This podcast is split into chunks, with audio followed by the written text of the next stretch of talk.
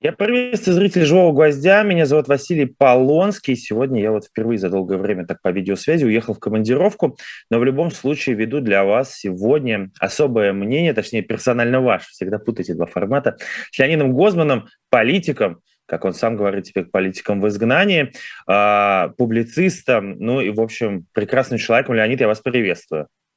Здравствуйте, Василий, я очень рад вас видеть. Я вот. тоже рад вас видеть, и главное, я рад вас видеть на свободе, потому что наше все с вами последнее общение, а я брал где-то месяц назад, даже чуть больше у Леонида интервью, и в том числе освещал его задержание, и это все было такие, такие перипетии невероятные. Теперь я рад вас видеть э, на свободе. А вы, как я сейчас понимаю, находитесь в Германии. Да, сейчас в Германии. Э, Василий, можно я начну, как вы знаете, с вещей, с вещи, которую я э, ну, считаю своим э, долгом и приятным долгом говорить, это благодарность.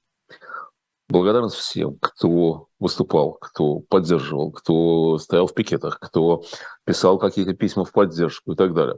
Благодарность журналистам, нашим и зарубежным. Ну, в основном это наши были, ну, в смысле, тем, кто в России, тем, кто в изгнании. Вот. Благодарность лично вам, Потому Спасибо. что вы снимали, я знаю, что вы снимали этот драматический кадр, когда из со двора этого самого учреждения выезжал автозак, который у него возили на второй арест. По-моему, вы это делали. Да, да, а, да. Вот. И так далее. Я должен сказать, что я, понимаете, а, я не знаю, почему меня отпустили на самом деле. Я не знаю, потому что когда был второй арест, было понятно, что они готовят против меня что-то похожее, как э, про Яшина и Володю Карамурзу. Ну, то есть, понятно, какие-то обвинения серьезные. Вот. Отпустили, не знаю почему, это там другой вопрос. И совершенно неизвестно, что сработало. Если что-то сработало, то что сработало, я не знаю, да? Но я вам скажу, что когда там сидишь, хотя даже в информационных условиях информационной изоляции довольно сильной, все-таки какие-то слухи доходят, и это придает силу. Э, произвол таким образом остановить обычно не удается, но э, удается помочь его пережить. Знаете, вот это, вот это очень важно, да? Вот, поэтому я действительно бесконечно благодарен всем, кто это сделал. Вот, ну, там, э, моей дочери, ее семье, потому что дочь устроила такую компанию, просто классно совершенно. Да, вот. Ну и, конечно, конечно, моя жена, которая была, Марина, которая была в тысячу раз тяжелее, чем мне, в тысячу раз тяжелее, чем мне. Вот. И, знаете, вот у нас в русской культуре есть такой образ э, жены декабристов. Да? Да, да. А, и вот их подвиг меня всегда, всегда восхищал больше, чем подвиг мужей. Потому что на площади, на миру и смерть красна на миру. А эти женщины были не на миру, нет. Они были наедине с самим собой. Вот, э, вот у меня такая жена. И это правда абсолютно. Мы встречались и у спецприемника, и у ВД, когда вас, э, у Тверского ВД, когда вас задерживали. Но хочется перейти немножко к вашему восстановлению, потому что вы пробыли в спецприемнике 30 суток. Э, мы помним еще по, когда были выборы в Мосгордуму, прошлые выборы в Мосгордуму, до ковидные, тогда э, вот эти 30 суток, это и правда означало, что тебя ждет что-то очень неприятное, и некоторые люди отсиживали по 90, его там Навальный вообще, по-моему, 120 или 150 суток, я боюсь ошибиться, но, в общем-то, какие-то нереальные цифры были, отсидел в спецприемнике. Какие у вас ощущения э, сейчас? Вы побрились, потому что у вас была такая большая борода, особенно а, да. когда вас выводили первый спецприемник. Какие у вас ощущения? Отошли ли вы и физически, и морально от э, вот этих 30 суток? Ну, вы знаете, у меня морально никакой, так сказать, депрессии не было честно говоря, да, э, морально я пережил очень легко, ну, что значит легко, да? когда меня арестовали, когда, особенно когда меня арестовали второй раз, э, я считал, что я оттуда не выйду никогда. Вот у меня было ощущение, что это все, это навсегда. Да? Ну, почему навсегда? Там, если бы мне дали 5 лет, например, да, ну что, ну, в моем возрасте пережить это нельзя. Ну, просто вот, ну, нельзя, понятно, что умираешь сегодня. Вот. И, знаете, вы, не знаю, поверите или нет, я был к этому готов, абсолютно. Я был готов к тому, что да, надо умереть за свои убеждения. Вот э, Сергей Адамович Ковалев, светлая ему память, говорил, у вас есть убеждения? Ну, будьте добры за них посидеть. Вот. Это нормально. Это не значит, что я хотел этого. Хотя я очень рад, что челюсти на секунду разомкнулись, и мне удалось оттуда выскользнуть. Вот. Но я был к этому готов. Что нет моральных никаких э, не было вещей. И опять же, даже в те дни, когда я был убежден, что я отсюда никогда не выйду. Я ни на секунду не жалел о том, что мы вернулись из Европы. Мы выезжали на несколько недель, когда меня объявили иноагентом, и мы вернулись. Да? Я ни на секунду об этом не жалел. Абсолютно. Да? Я считаю, что мы поступили абсолютно правильно, что мы вернулись. Э, физически да, все нормально. У меня осложнялась ситуация тем, что э, я, они же меня взяли на выходе из больницы. Э, эти ребята, ну, первый арест. Куда? Я, я, в общем, здоровый человек. Вот, ну, со всеми бывает, да. А когда становишься старше, это с большей вероятностью происходит, да. У меня был совершенно неожиданный и достаточно тяжелый приступ, вот, с которым меня увезла скорая, полтора недели в больнице. И когда меня выписывали, они сказали, что, слушай, мы тебя выписываем, но это не значит, что ты выздоровел. Тебе надо там лекарства принимать, вот эти 50 штук, тебе надо диету соблюдать, тебе надо там еще что-то делать. Вот. Они меня увезли в это время. И это, конечно, было таким фактором неудобным, честно говоря. Ну, потому что там, что лекарства принимать, значит, надо нельзя держать в камере значит, там 25 раз на дню, потому что у меня их был огромный мешок, значит, 25 раз на дню ты должен стучаться туда в дверь и говорить мне вот, пожалуйста, таблетку вот чего-то, да. Их было так много, что они были записаны, какие надо, когда, я запомнить это не мог. Вот. И там э, еда нужна, которую они не дают. Значит, сначала давали, потом перестали давать. Там, ну, вот, вот, вот, вот это было осложняющим фактором, но не более чем осложняющим. В общем, ерунда. А сейчас вообще все в порядке. Смотрите, вопрос такой к вам. А сейчас перед тем, как его задать, я э, немножко поговорю с нашими зрителями. Нас смотрит больше трех, тысяч человек и 582 лайка. Друзья мои, поставьте лайк. Я знаю, что с каждой минутой трансляции будет прибавляться людей, но это поможет э, большему количеству людей увидеть нашу трансляцию и потом в том числе ее досмотреть. И, может быть, даже если нам повезет попасть в тренды YouTube, это всегда помогает живому гвоздю. И в любом случае подписывайтесь на наш YouTube, на наш YouTube-канал. Хотел задать такой длинный вопрос. Я вот уехал сейчас тоже из России. Uh, у меня чуть другие ощущения, чем у людей, которые находятся тут. Я боюсь, что я не смогу вернуться. Они очень хотят вернуться, но понимают, что не могут, а я боюсь, что я не смогу вернуться, и это, я из-за этого очень сильно переживаю. Сейчас немножко психологически успокоился. Поэтому в связи с этим к вам вопрос. Вот у вас внутри головы нет мысли о том, что, а может быть, я зря уехал, может быть, не было бы никакого уголовного дела, я смог бы продолжить работать и жить в России? Ну, вы знаете, я и моя жена, вот мы вместе, мы, мы стояли до последнего просто стояли до последнего. Вот. Я думаю, что вот тут уже нет. Я думаю, что если бы... Я думаю, знаете, что если бы у меня был билет не на 3 часа ночи, как был, я же в 8 вечера меня отпустили из этого спецприемника, так? В 3 часа ночи взлетал мой самолет. А, я думаю, что если у меня был билет не на 3 часа ночи, а, допустим, на 11 утра, то меня бы не выпустили уже. То есть я думаю, что я выскочил оттуда просто чудом. Вот просто чудом из-за бардака, из-за того, что я являюсь, э, ну как вот, враг. Я являюсь номенклатурой лично Владимира Владимировича Путина. Вот лично он как бы отдавал всякие распоряжения про меня. А они были очень заняты эти дни собиранием русских земель, мобилизации э, и так далее. Вот, поэтому, мне кажется, я думаю, что поэтому, именно поэтому они ну, вот поэтому они меня и пропустили случайно. Кроме того, была ночь, а ночью э, тревожить высокое начальство они не осмеливались. Ну и вот. Наоборот, Поэтому мафия нет. ночью спит. Да, ну, так что нет, так что нет. У меня нет такого ощущения, хотя мне не хотелось эмигрировать. Я вообще считаю, что слово «эмиграция» по отношению ко мне э, и по отношению ко многим другим неправильно. Правильное слово «изгнание». Мы не эмигранты, мы изгнанники. Это разные вещи. Но я надеюсь, что мы вернемся. Я надеюсь, что мы вернемся скоро.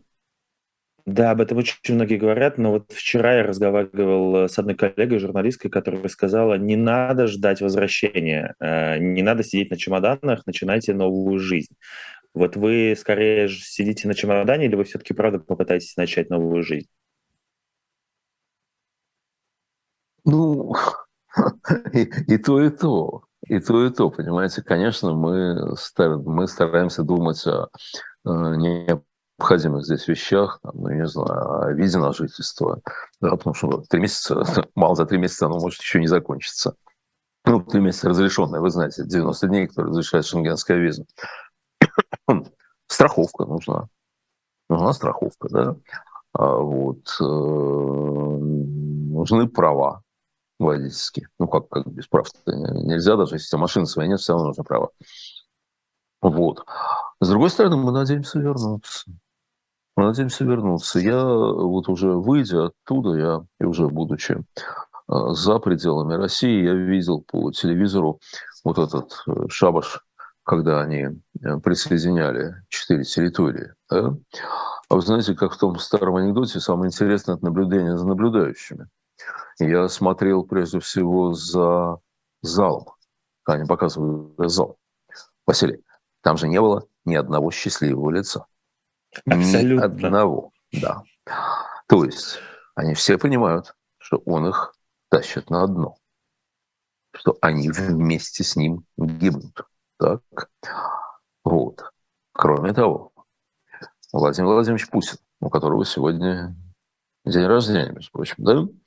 Значит, Владимир Владимирович Путин впервые за свое бесконечное и деструктивное правление э, поссорился со своей группой поддержки. Его группа поддержки – это как раз вот те люди в небольших городах, в не очень образованные и так далее, которые Крым наш, э, бей там и так далее. Да? Только это все с дивана. Это все с дивана. Это как футбольные болельщики, там, хоккейные болельщики. Да? А он пришел к ним в семьи. И сказал, ребята, вот теперь сюда повоевать маленько надо, да?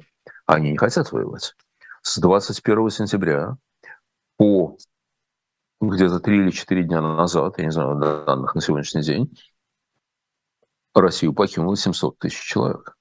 700 тысяч. И это в значительной степени люди, которые бегут от мобилизации. Он поссорился со своими. Он со своими поссорился. За ним уже никого нет ну, кроме там каких-то отморозков совсем. Да?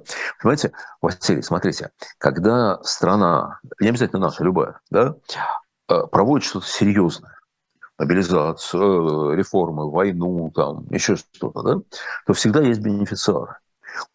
Вот у царя-освободителя были бенефициары его реформ ну, понятная, понятная группа бенефициаров была. И те, кого он освобождал, и э, либеральная всякая часть э, дворянства, интеллигенции, которая была за это. Окей. У Ленина были бенефициары. Были люди, которым было становилось лучше от того, что делал Ленин. У Гитлера были бенефициары. Я не знаю, у Полпота, наверное, тоже были бенефициары. У этого-то нет бенефициаров. Кому на Руси жить хорошо? Да всем хреново. Всем хреново. Вот. Поэтому я думаю, что это... Ну, а поскольку э, в Украине никакой victory strategy нет по определению, э, с победной стратегией, да, ну что, ну кинет туда еще 500 тысяч э, людей. Ну, украинцы половину убьют, половину искалечат. Ну, понятно, потому что война, что они церемониться, что ли, будут. Вот. А, ну, кинет он атомную бомбу. Ну, кинет. Дальше что? Нету победы не может быть победы. А поражение может пережить демократия. Потому что есть механизмы переживания поражения, да? но поражение не может пережить диктатура. Она не переживает. Я вот хотел у вас спросить, э, вы сами так э, перешли плавно к теме мобилизации. Я вчера услышал такую точку зрения, довольно интересную, что бенефициаров мобилизации найти можно. А, и в этой люди, которые излагают э, эту позицию, говорят о том, что это те люди, которые пытаются избавиться от Путина. Нет ли у вас ощущения, что вот эта мобилизация – это одно из самых антипутинских вообще решений самого президента? Потому что часто мы слышали, убивали политиков в центре Москвы. Это как бы вредит, вредит Путину, но как бы он с этим точно не связан. А тут он сам связан с тем, что ему вредит.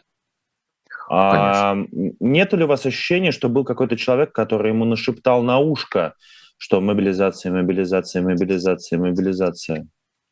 Вы знаете, я не верю в заговор, я верю в хаос. Хаос, в глупость там и так далее. Ну и кроме того, по-видимому, у него ощущение, что у него нет другого, нет, у него нет другого пути. Да? Вот, это уже не первый раз. А повышение пенсионного возраста, скажите, пожалуйста, что это такое было, да? Вот. Э, просто, нет, нет, это просто вот, знаете, он, сказать, вот если тело падает с ускорением Ж, с высокого этажа, да, то оно падает не потому, что оно хочет падать, оно уже падает. Вот, он тоже. Мне кажется, просто все это уже он валится туда куда-то в бесконечность. Про скорость. Я вообще, мне очень интересно, потому что очень э, много экономических и политических экспертов там еще в феврале э, до чуть ли начала войны говорили о том, что все это закончится очень плохо и все будет разрушено и так далее. Но никто не говорил о скорости, как быстро это произойдет. Вот нет ли у вас ощущения, что у нас все происходит максимально медленный. Вот непонятно почему, потому что сейчас приведу пример. Вот в Беларуси в 2020 году когда меня и моего коллегу Владимира Роменского задержали 8 числа, 8 августа, 9 августа мы смогли выехать еще из Беларуси как журналисты, а 10 числа люди уже не могли выехать из Беларуси журналисты, они сидели на подвалы, в том числе и журналисты, их уже избивали. Там все поменялось как бы за сутки. А у нас еще люди, которые вставали пикеты, в пикеты, как вы, которые писали посты, статьи, в социальных сетях и в разных изданиях, которые еще существуют, давали интервью, у вас получилось выехать. Почему у нас вот это развитие, вход как бы в э, Северную Корею такой медленный и вообще развал такой медленный? Ой, ну, во-первых, у меня получилось, а у Володи Карамурза не получилось. Например, mm-hmm. да? или у Ильи Яшина, или у многих-многих других людей. Так что, понимаете, ну, это как? Ну, помните вопрос к э, знатной ткачихе, как вы стали валютной проституткой. Она говорит, ну, повезло. Вот. Ну, примерно что. Так что, нет, мне кажется, значительно больше примеров, когда нет, не везет когда сидят люди, да? Вот, я скорее исключение. А теперь э, медленно или немедленно, очень трудно сказать. Ну, страна большая, да, страна большая, очень инерционная такая, она не может вот так вот в одночасье э, рухнуть. Это, ну, хотя, хотя Российская империя слиняла в три дня, как говорил э, Розанов, если не ошибаюсь. Вот. Э, вообще про сроки говорить очень сложно. Вы знаете, вот очень многие говорят, что, допустим, ну вот, вот вы привели тех, которые говорят, что все будет совсем плохо, а есть, с другой стороны, не менее авторитетные люди, которые говорят, да нет, ребята, нет механизмов уничтожения системы, она останется там и так далее, и так далее. Вот мне кажется, те, кто говорят, что она останется, они э, это, так сказать, гордыня, потому что они думают, что они знают, как она будет разваливаться. Да? И они говорят, что нет механизмов для тех сценариев развала, которые они знают. Мне кажется, стоит подходить с другой стороны она может существовать или она не может существовать. Знаете, вот как хорошие инженеры, они, им не надо считать, они смотрят на прибор и понимают, летает или не летает. Понимаете, вот, вот, вот они это чувствуют, да? Вот мне кажется, что это очень важный вопрос. Оно летает или не летает? Но, по-моему, оно не летает. Он не летает, потому что нет бенефициаров, потому что нет э, победы на фронте, не может быть, да, вот, а, а, ну, то есть мы же не знаем скорости, да, может быть, сейчас пойдут дожди, и э, украинские фронты в Украине остановятся. Да, очень может быть. Мы, мы не знаем этого, да. Вот. Но понятно, что у нас ресурсы исчерпываются, у Украины они бездонны, потому что ленд-лиз возмещение всего потерянного там и так далее. Да? То есть понятно, что выиграть там нельзя, там можно проиграть. Но когда будет это проигрыш, мы не знаем. Понимаете, может, они возьмут Херсон, не знаю, на неделе, э, а может, они возьмут Херсон только весной.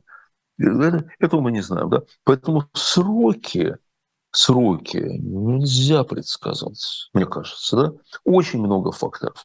Вплоть до физического здоровья э, сегодняшнего юбиляра.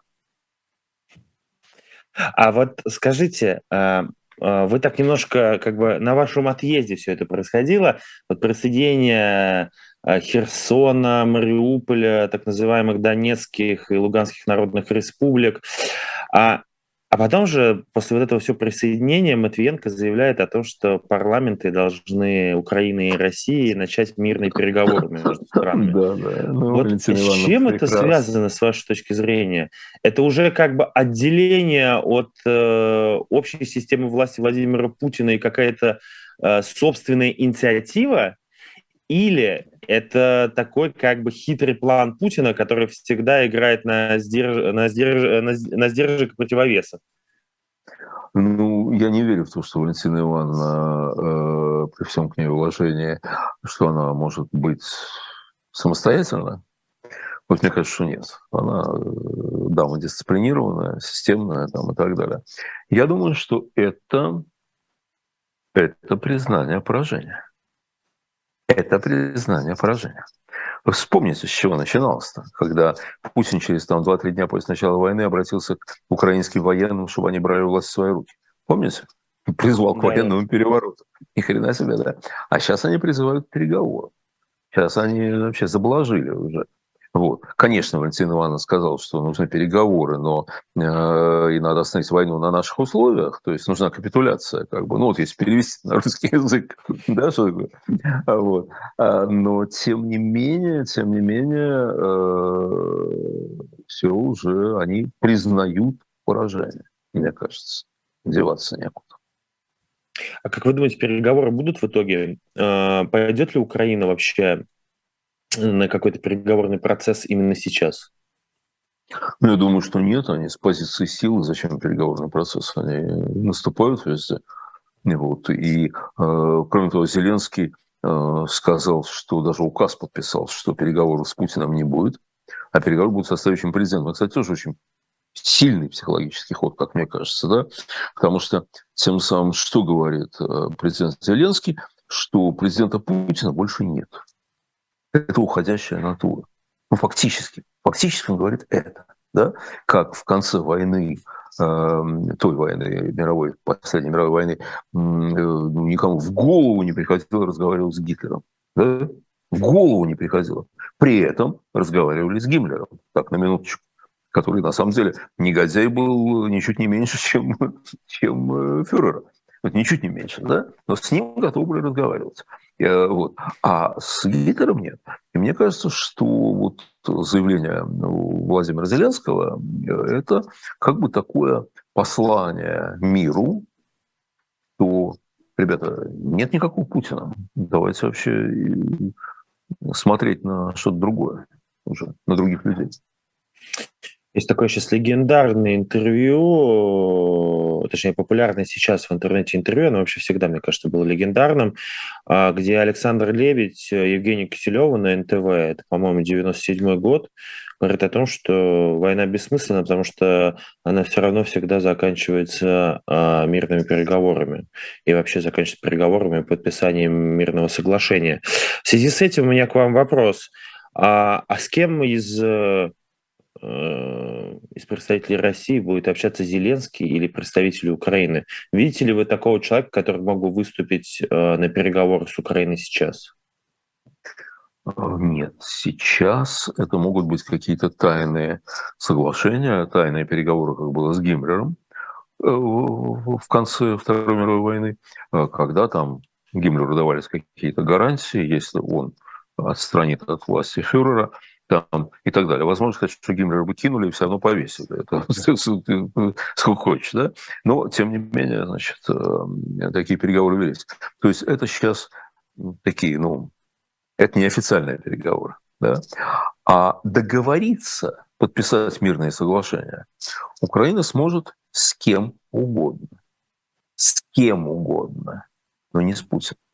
Понимаете? С любым другим. Поэтому и я думаю, что самый благополучный вариант для нас, для нашей с вами страны выхода из этого кошмара – это дворцовый переворот, не обязательно совершенно не обязательно это табакерка, шарфик и, так далее. Да?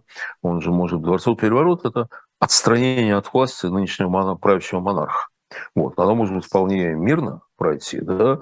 то есть что к нему придут его там какие-то люди, которым он относительно доверяет, да, и скажут, Володь, мы в заднице, через неделю нас повесят всех, да, давай мы сделаем так, вот, что ты заболел, ты там чего-то, мы тебя делаем там елбасы, отцом нации и так далее, а вместо тебя будет Петя. Петя, как мы все знаем, человек дисциплинированный, договороспособный, Петя пойдет назад. Он отвезет войска, он сделает еще чего-то такое.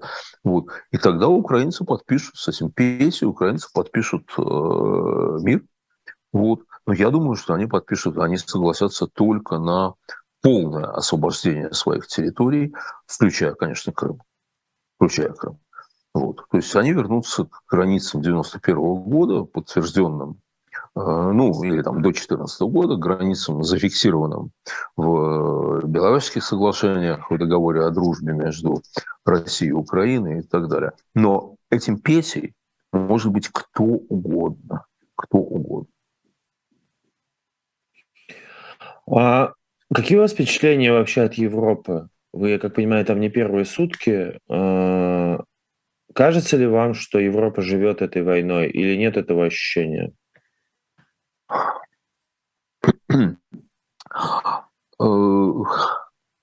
Этой войной живут э, европейские политики, этой войной живет европейская интеллигенция, да, этой войной не живет, не живет большинство населения, конечно.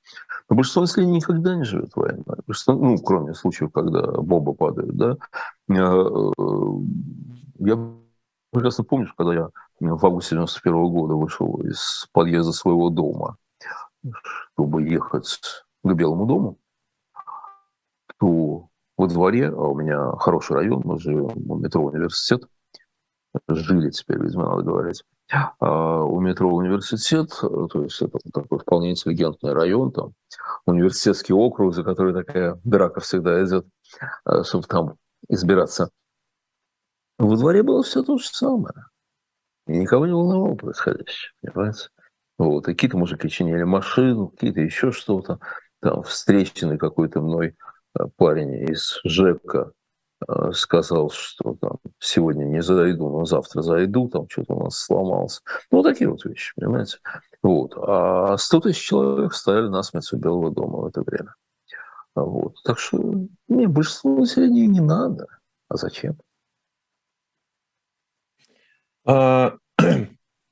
Мы с вами проговорили про Медвенко, вы сказали, что это признание поражения, но тут же есть еще одна такая история о пропаганде. Э, сейчас вообще, мне кажется, самая популярная тема, мне кажется, среди всех журналистов и политологов, что пропаганда вдруг развернулась. И новый лозунг «Не надо врать», о котором столько говорили десятилетиями, просили все остальные, не надо врать.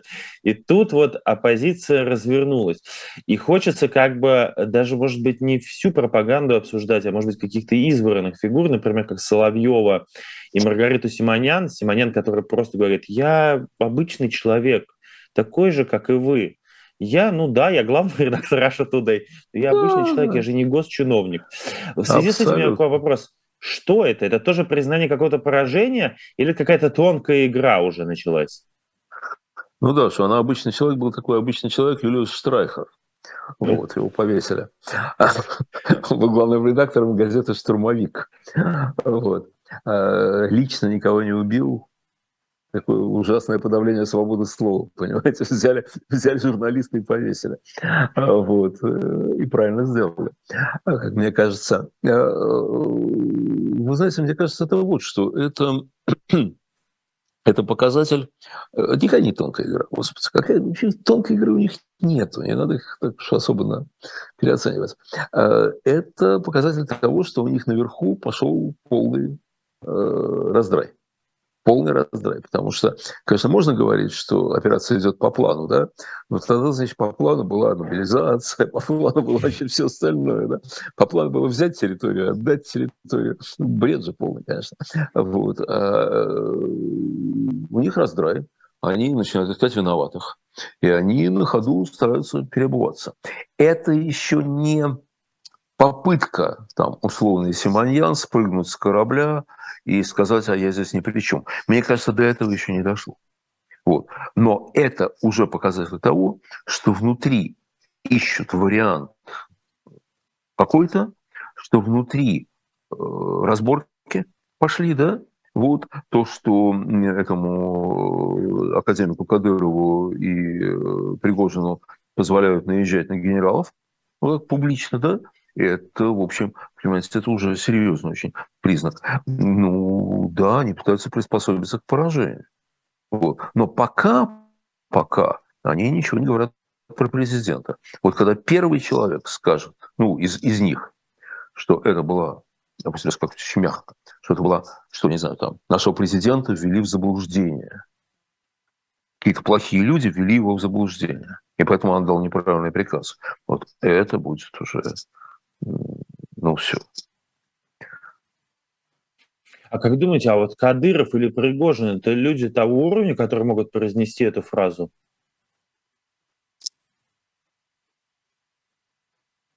Ну, это будет означать, что их войска уже окружили резиденцию, и, и они или, или даже уже арестовали Путина, или убили.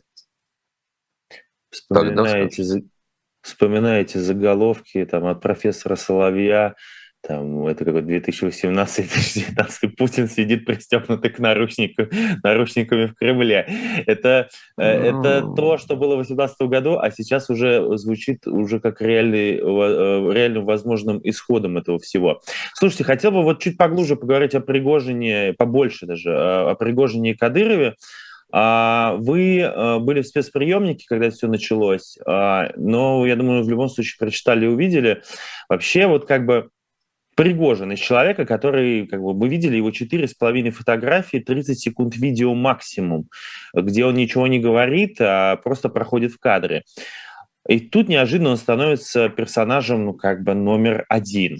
Если говорить о спецоперации, Вагнер э, произносится ЧВК в эфире всех федеральных каналов, ему вручают какие-то награды, он набирает заключенных, нарушая все законодательство Российской Федерации, появляясь вообще на территории э, тюрем. А, это что такое? Это борьба за власть. Мы уже видим, э, он пытается как бы стать министром обороны. Или это человек просто как бы, как бы это, это его пиар. Вот с вашей точки зрения, а можем ли мы увидеть, если, например, режим Путина сохранится на годы, увидеть Пригожина как большого российского политика? Ну, я думаю, что пристрелят раньше, но на самом деле, мне кажется, это вот что. Э, ну, Владимир Владимирович неоднократно выражал, э, по-моему, если, если может, мне кажется, выражал пиетет по отношению к Ивану Васильевичу царю Грозному, да, и мне кажется, что он делает ровно то, что делал когда-то Иван Васильевич. Он делает опричным. Он э, формирует, сформировал две, как минимум, реально боеспособной группировки. Это группировка э, Рамзана Ахматовича Кадырова и это группировка Пригожина. Вот. И эти группировки, э, ну, по крайней мере, пытаются сделать их своей личной армией, вот личный просто, непосредственно. Да? По-видимому, мне кажется, что он несколько разочарован в Росгвардии. Э, ну, Росгвардия, она, конечно, без, безоружными хорошо воюет, это понятно с вооруженными она воюет хуже. А вот, а вот эти две группировки – это оплечники. Это оплечники. И вот мы идем. На самом деле мы идем туда. Или уже пришли.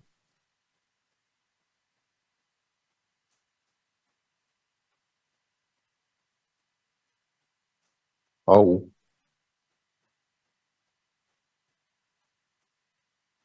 Ау, Василий.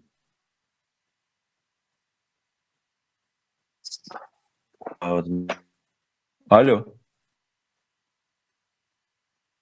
аккредитации на несогласованные акции. Поэтому в связи с этим у меня к вам вопрос. Вот как вы расцениваете эти акции? Они не были многочисленными, но мне кажется, это уже очень многое для гражданского общества в России, что люди в ситуации запрета слов в стране, запрета формулировок, нельзя сказать слово мобилизация, нужно говорить частичная мобилизация, а, с там, 100 уголовных дел по фейкам а, об армии, а, какие-то там тысячи административных дел. И люди все равно выходят и понимают, что они могут провести дни только в оформлении протоколов, а потом сутки по административным штрафам, а может быть уголовным делам. Ваше отношение к этим акциям? Восхищение. Восхищение и надежда. А, дело в том, что дело не в том... Знаете, я не думаю, что эти акции сокрушили режим. Вот я этого не думаю. Я вообще, вы знаете, у меня такое... В этом смысле, наверное, а, позиция, которая, боюсь, вызовет протест у очень многих наших слушателей. А, я считаю, что режим рухнет не под ударами оппозиции. Я думаю, что удары оппозиции – это не то, что его сокрушит. Он, он рухнет под ударами украинцев, он рухнет под э, тяжестью внутренних проблем э, и так далее. Вот. Но то, что делает оппозиция, а то, что делают эти героические совершенно люди, самоотверженные, которые вот это делают, это очень важно с двух точек зрения. Во-первых, это сохранение чувства собственного достоинства. Это вообще самое главное. Вот самое главное, понимаете? Вот, вот э, все не важно, кроме сохранения чувства, чувства собственного достоинства, мне кажется, да? И они его сохраняют. Они его сохраняют. А это важно. Не только для них, это важно для страны. Потому что когда все рухнет, когда она будет на руинах отстраивать новую страну, то тогда это должны делать люди с высоким уровнем самоуважения. Люди, которые ну, ответственные люди и так далее. И вот те, кто это делают, они, во-первых, сами это могут делать, во-вторых, они дают пример. Понимаете, они дают пример. Вот человек смотрит, человек, который сам не пойдет на эту акцию, нет, он не пойдет. Он не пойдет, потому что он боится, потому что у него нет такого мужества, потому что у него ипотека, потому что у него язва желудка, потому что у него дети там, ну и так далее. Да? По тысяче причин он не пойдет. Он видит, что есть те, кто не боится. Он видит этот пример, понимаете? Вот. И это очень важно для будущего. И такого рода акции вызывают у меня восхищение абсолютно. Вот.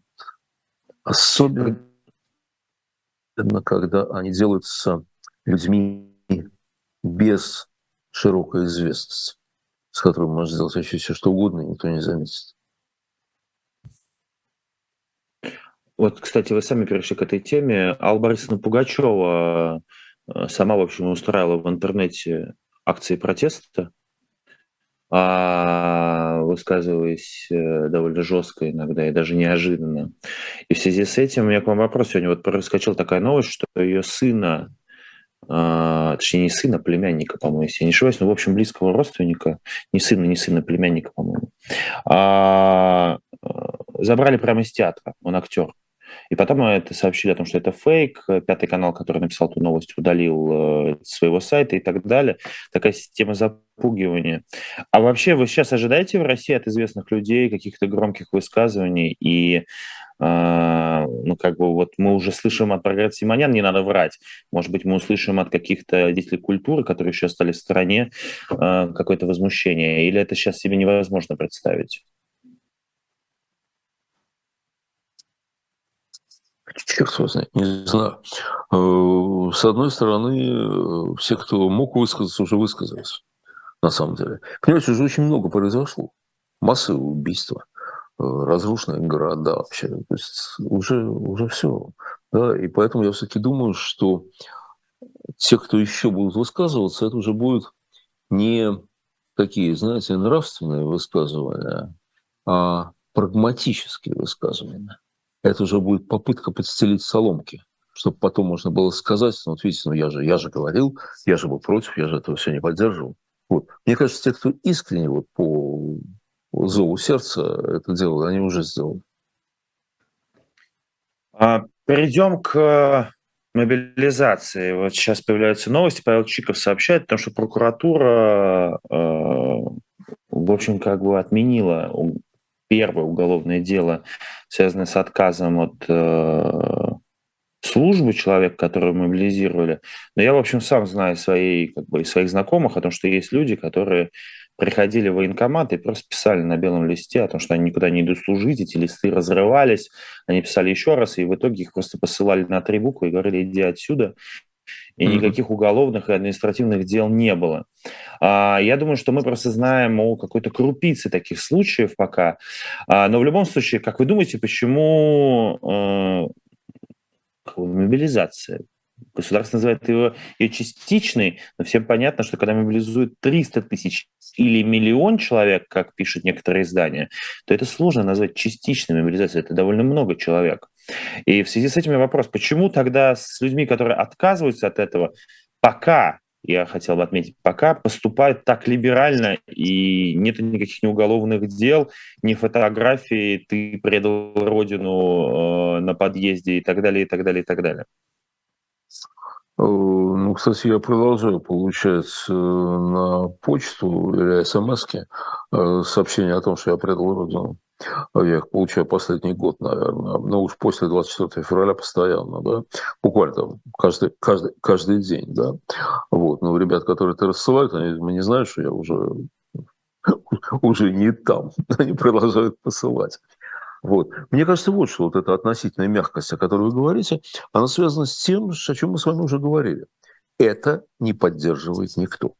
Понимаете? Никто не поддерживает. Военком, который выполняет приказ, понимает, что он выполняет приказ бессмысленный и преступный. Он это понимает. Понимаете? И поэтому он выполняет без энтузиазма. Более того, я думаю, что у нас уже наступило распад государства, он, он идет. Распад государства, распад вертикали, э, властной, властной иерархии. Это уже было, мы это пережили, я это помню, когда в последние дни Советского Союза э, президент Горбачев издавал указы, там, не знаю, по 25 штук в день, да, эти указы не слушал никто, им никто не следовал. Просто тогда, что спасло нас от огромного кровопролития, тогда были структуры, которые могли подхватить эту власть. Я имею в виду национальные республики. Как, кстати говоря, были структуры, которые подхватили власть при распаде монархии. Это Государственная Дума. Та Государственная Дума вдруг стала властным органом. Вот, неожиданно, да, когда э, отрекся царь. Вот. Значит, мне кажется, что уже идет распад. Приказы не выполняются и по факту саботируются. Мне тут вчера или позавчера сказали очень порадовавшую меня новость, что во многих провинциальных городах России перестали поднимать флаг по понедельникам в школах. Флаг, гимн. Помните, был приказ такой, да? Помните, Василий? Да, конечно, конечно. Вот, так вот, Это, как это назывался, и уроки, уроки о важном еще очень э, да. специальная такая была процедура, да, конечно. Совершенно конечно. правильно. Так вот, они перестали это делать, понимаете? Перестали. Вот, это прекрасно. Это вот такой, понимаете, такой ползучий саботаж, когда, ну да, это не восстание, нет. Вы там живете, вы что-то делаете у себя наверху, окей. Но мы, мы не обращаем на нас внимания. Э, верхи, верхи хотят, низы, и без, низы не хотят. Теперь новое у нас будет э, выражение. А, а, ну, верхи не могут, конечно. Да, верхи не могут, конечно, сто процентов. А, пропустила вопрос, у меня тут он так в списке стоял, и я очень жалею, что я пропустил, но в любом случае хотел с вами его обсудить. Ядерная война. А, находясь в России, я вообще как бы э, не считал, что это серьезный разговор. Приехав сюда, проведя тут неделю, э, я понял, что люди, особенно люди, которые уехали из России не так давно, для них это реальность. Они уверены в возможности какой-то ядерной эскалации. Вы сами э, во-первых, у вас изменилось ли это с того момента, как вы покинули Россию, это э, ощущение? И, во-вторых, насколько вы сами верите, потому что сегодня, например, Алексей Алексеевич Венедиктов в процентах в утреннем эфире «Живого гвоздя» говорил, что 10% что э, удар, удар ядерным оружием произойдут. Вот вы э, насколько оцениваете вообще такой вариант событий? На 80. На 80. Да, и у меня ничего не изменилось. Я вообще не понимаю, почему. Понимаете, если у вас меняется позиция от того, что вы изменили географическую точку, то у вас довольно странная позиция. Чего, чего ради да? Либо она раньше была необоснованная, либо она еще какая-то, ну что, ерунда какая-то. Вот. Э, понимаете, давайте поставьте себя на место нашего сегодняшнего юбиляра, верховного командующего Владимира Владимировича Путина. Да? А что ему делать? Найдите решение для него – Значит так, он одно решение нашел. Мобилизация, давай, значит, кидать туда людей там и так далее. Да? Мобилизация э, проходит, мягко говоря, не, не лучшим образом, очевидно совершенно, да. Всем военным понятно, что это не имеет никакого отношения к э, делу, да. Окей. И что ему делать? Что ему делать, когда, знаете, опять же, мы не знаем, там, продолжат украинцы свое наступление или нет, да, может быть, даже будут какие-нибудь контратаки с нашей стороны. Но понятно, что их армия и профессиональная, и главное, мотивирован, мотивированнее, чем наша, да, значительно. Да? Значит, выиграть тут нельзя. Значит, что ему? Отступать? Отступать? Ну, это было бы правильно, конечно, только он может и голову потерять на этом, а не только корону. Значит, у него остается только ядерное оружие, просто больше ничего не остается. Есть, по поводу ядерного оружия, есть, конечно, шанс – какой-то у нас. Почему я говорю не 100%, а 80%? Значит, один шанс вот какой, что когда он отдаст этот приказ, ближние бояре скажут, Владимир Владимирович, вот тут вы уже погорячились, вот, вот нет. Вот этого делать нельзя. Да? Там же нужно три ключа. А, он, министр обороны и начальник генерального штаба. Ну, может быть, эти люди при всей своей странности. Может, они не захотят в рай сразу вместе с ним. Это вот один шанс, что ему просто не дадут э, выполнить, э, э, отдать такой приказ. Второй шанс – это бардак. Вот тоже почему меня отпустили. А, значит, приказ-то будет отдан, а оно не полетит. Там же не то, что, понимаете, нажал кнопку, да, там, как, не знаю, в стиральной машине, она заработала. Это же не так. Значит, ты нажимаешь кнопку. Дальше приказ поступает генерал. Генерал должен приказать там пяти полковникам, там, ну и так далее. Да? Вот. И в результате оно не полетело. Э, ну, кто виноват? Петя виноват, Коля виноват, там еще чего-то. Вот они друг на друга спихивать, но она не полетит. Знаете, судя по ужасному состоянию нашей техники, э, причем везде, не обязательно военной, да, э, есть шанс, что она не полетит. Вот дай бог. А так вообще у него просто выхода нет у Путина, мне так кажется. Поэтому я очень пессимистически на это смотрю. Вам не кажется, что есть еще одно ограничение, которое на него влияет? Это не только его внутренние дела, но и дела его так называемых союзников э, Индии и Китая, которые как бы ну, ядерный удар по Украине э, как бы развязывает всем руки. И вот это ну, как бы ядерная война становится реальностью, а не, как, не какой-то мифической угрозой не только а, для России, но для Индии, Китая, США и, и Франции и других ядерных держав. Вы знаете, я думаю, что ему на это наплевать. Я думаю, ему на это наплевать. Что там, что после ядерного удара по Украине, э, там, не знаю, Индия ударит по Пакистану или Пакистан по Индии ядерным оружием – Долгоробу он видал Индию, Пакистан, Китай, вообще, и вообще весь мир. Вообще весь мир, мне кажется. Нет, он думает только о э, себе, по-моему, ну, в той степени, в какой он себя идентифицирует с Россией. Россия, конечно, ну, такие мысли искаженные на этот счет. Э, вот. Э, нет, он может опасаться ответного удара, он может опасаться возмездия, он может опасаться того, что его выкрадут из бункера и повесят, там, ну, все что угодно, да. Но то, что вы говорите, мне кажется, это, это не про него. А вот а, вы вообще верите в изменения? Вот очень многие сейчас говорят о том, что Владимир Путин не уйдет сам от власти, не отдаст эту власть и так далее. А верите ли вы в дворцовый переворот и представляете ли вы какую-то политическую силу внутри России, которая могла бы встать на дыбы против Путина? Я только в дворцовый переворот и верю. А, только что... в него? То есть вы не верите в бунт? Нет. Нет, бунт возможен. Ну, только его просто расстреляют из пулеметов. Вот и все. Как расстреляли бунт в Новочеркасске. Ну, расстреляли. Как уничтожили людей, убивали людей на площади Тяньаньмы э, в Китае. Да? То же самое будет у нас. То же самое, абсолютно. Поэтому, э, нет, бунт возможен, но если говорить о реальных изменениях, то я их вижу два. Я вижу два сценария. Один совсем страшный. Это под, э, когда фронт, когда если фронт посыпется под ударами украинских войск, здесь начнется распад государства. Полный. То есть он уже начался, но вот такой, завершится, скажем так. Да? Это означает, что приказы центральной власти никто слушать не будет. Э, перехватить власть, как перехватили э, советские республики, когда рухнул Советский Союз, когда просто появились новые страны, там были какие-никакие структуры все-таки, да. Ну, в большинстве республик это была прежняя структура партийной власти, которая сохранилась. Да, в Российской Федерации это был Борис Николаевич Ельцин и те, кто были вокруг него и так далее. Да? А сейчас таких структур нету в центре вообще. Это означает, что в условной там, Тимутараканской области Э, местный губернатор договорится с местным генералом, э, что с местным там, начальником полиции и так далее, что давай мы будем сами по себе. Сейчас да, надо себя спасать.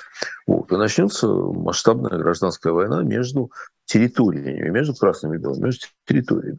На уровне центральном есть войска верные Шойгу, войска верные Золотову, есть э, бандформирование Кадырова и Пригожина, есть там еще кто-то, да, есть еще у кого-то частная армия.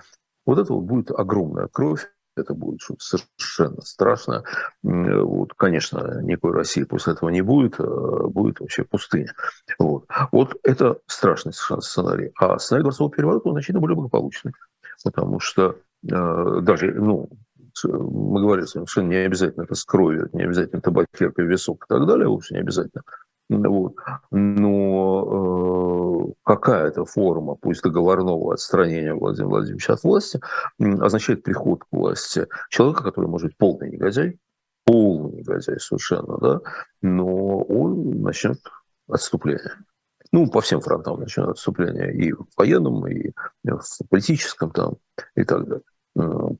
Вот, вот в это я верю. А кто это сделает? Да кто угодно. Кто угодно. Ну, разумеется, из тех, кто может войти к нему, подойти близко, войти в его почевальню, с ним разговаривать там и так далее. Да, мы с вами не можем.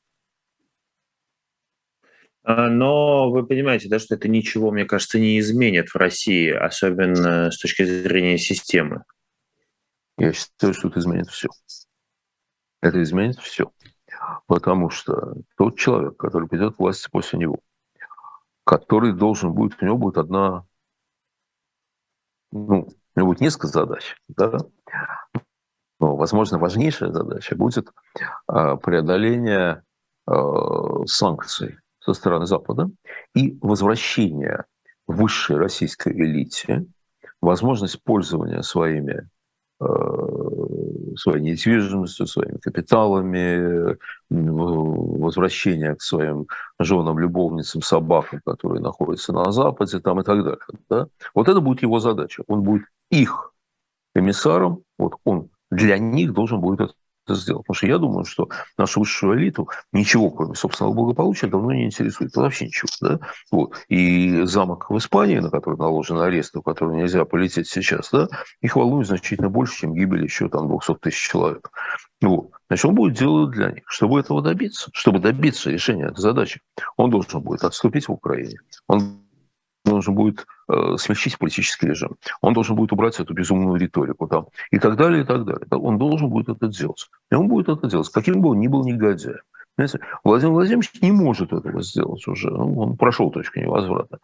А какой-нибудь там э, Тюткин, даже из его ближайшего окружения, там коллега по Дрезденскому отделу или еще какому там отдел, где он служил, да, он может это сделать. Поэтому это все изменится. Не, ну, а дальше, дальше, когда это произойдет, да, тогда неизбежно, как трава сквозь асфальт, будет все возвращаться, и потихонечку мы вернемся к нормальной, к нормальной жизни. Мне кажется, не сразу. Сразу демократии после Владимира Владимировича Путина не будет. Мне так кажется. Вот. Возможно, будет какая-то временная диктатура открытая, как могла бы быть диктатура Лавра Корнилова, например, вот тогда, э, которая была бы благотворна, между прочим, потому что большевики хуже Лавра Корнилова. Много хуже. Ну вот э, э, вы как-то каждый раз предугадываете мой следующий вопрос. Э, у нас остается с вами где-то пять минут. Я вот хотел обсудить такую важную тему. Э, команда Навального, по сути, организует правительство в изгнании. Ну, я думаю, что можно это так называть. А в свое время, век назад, именно то же самое делали большевики. Как вам кажется, насколько это правильная тактика политической борьбы?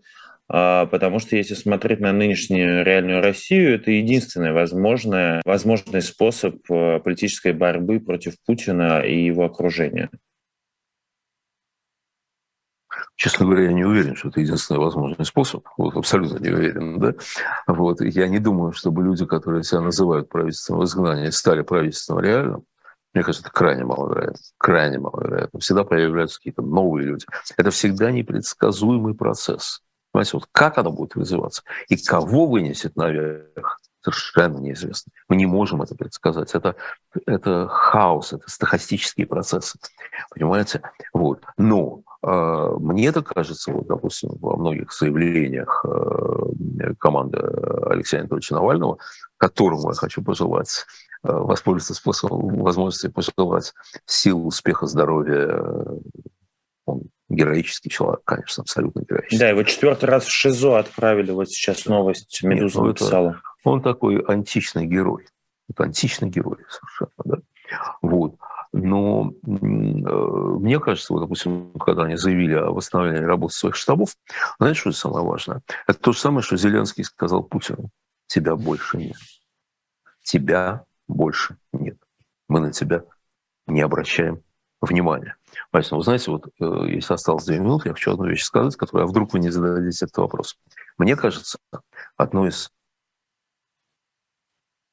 слабостью, интеллектуальной слабости оппозиции, что ли, или там непродуманности, да, скажем так, непродуманности, непродуманности одного вопроса. Допустим, все пойдет хорошо. Допустим, все пойдет классно, да, и да, вот это новая Россия там и так далее. Василий, в этой новой России будет жить несколько десятков миллионов человек, которые сегодня говорят «Крым наш», проклятый пиндосом э, и так далее, и так далее. Ну да, 300, тысяч, 5 тысяч человек будут судить. Окей, они преступники, их надо судить, они должны понести наказание. Годится.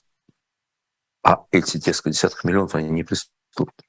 Они обычные люди. Они слабые, они, может быть, глупые, они обманутые, они хотели обмануться и так далее. Да? У них там с моралью не очень хорошо. Но они будут нашими согражданами.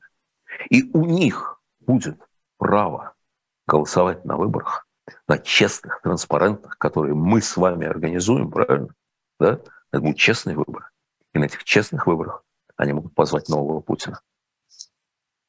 Задача после Путина будет не только восстановить институты, отстроить институты.